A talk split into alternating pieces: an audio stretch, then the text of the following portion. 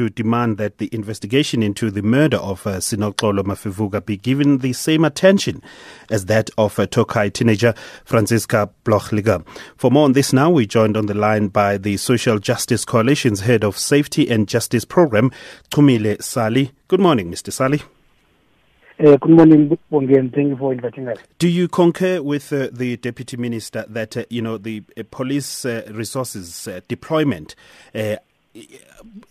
is uneven at times? this particular case, really, that is she's raising that the uh, Blochliger case has, has been getting more attention to that of uh.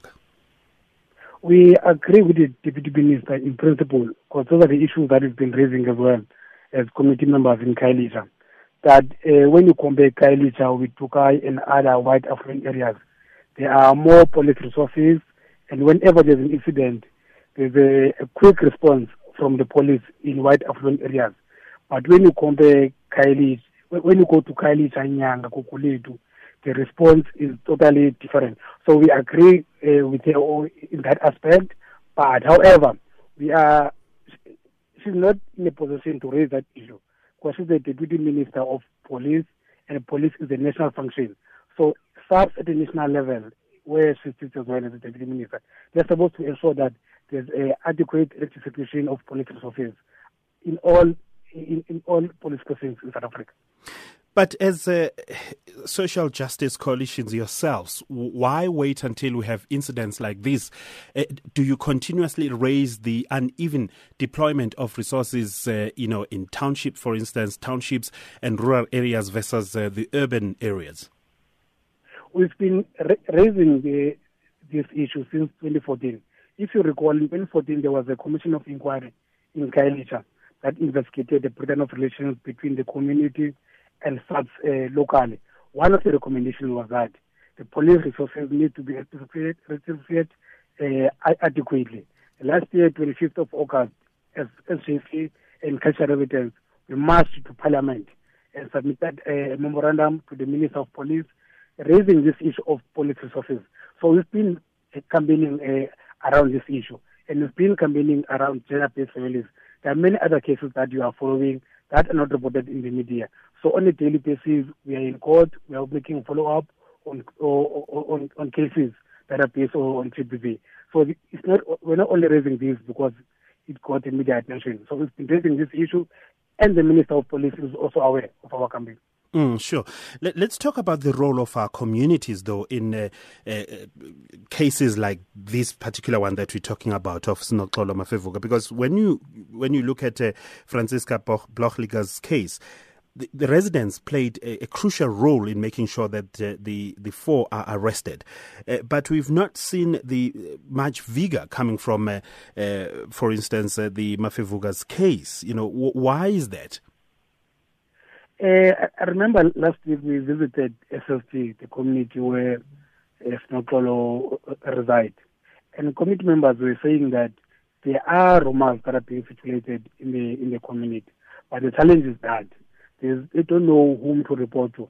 Because last time SAPS was uh, who, who, who, uh, approached them was on the 3rd of March when the incident occurred. It was only then. No statements were taken, and people uh, and people had uh, some sort of information.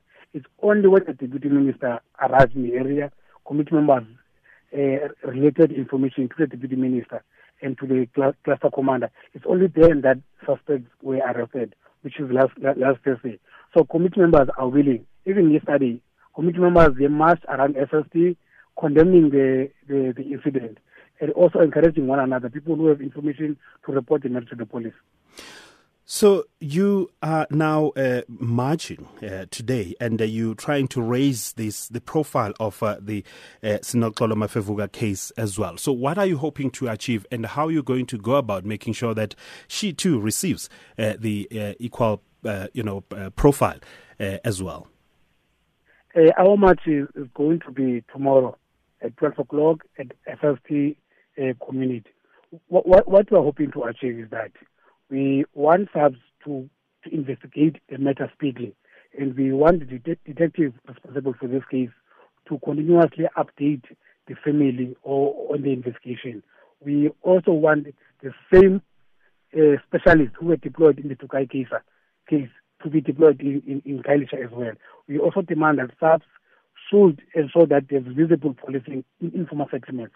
If you recall, last year, uh, the suspended police commissioner, Riah Phiyega, indicated in writing that currently SAPS has a plan on, in, on informal settlements and they won't develop a plan on visible policing in informal settlements.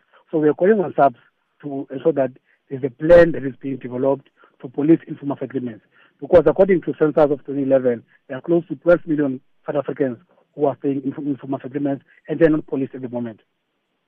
Thank you very much. Uh, Chumile Sali is uh, the Social Justice Coalition's head of safety and uh, justice uh, program. It's uh, half past seven right now, and it's time for a full news bulletin with uh, Kumbuzile Tabete. SAFM, South Africa.